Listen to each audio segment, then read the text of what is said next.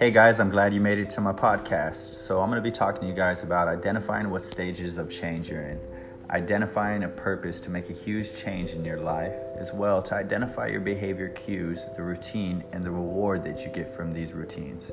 I want you to focus on adopting three keystone habits. For me, these habits are exercising daily, reading, and meditation. Check it out. I want you to sketch out what your habit is that you want to change. I want you to identify the behavior cues, the routine, and, what, and how it involves into your reward. Check this out. We're gonna be we're gonna be talking about setting smart goals. Okay, how are we gonna change these habits? What goals do you need to put into place to make sure that you secure changing these habits?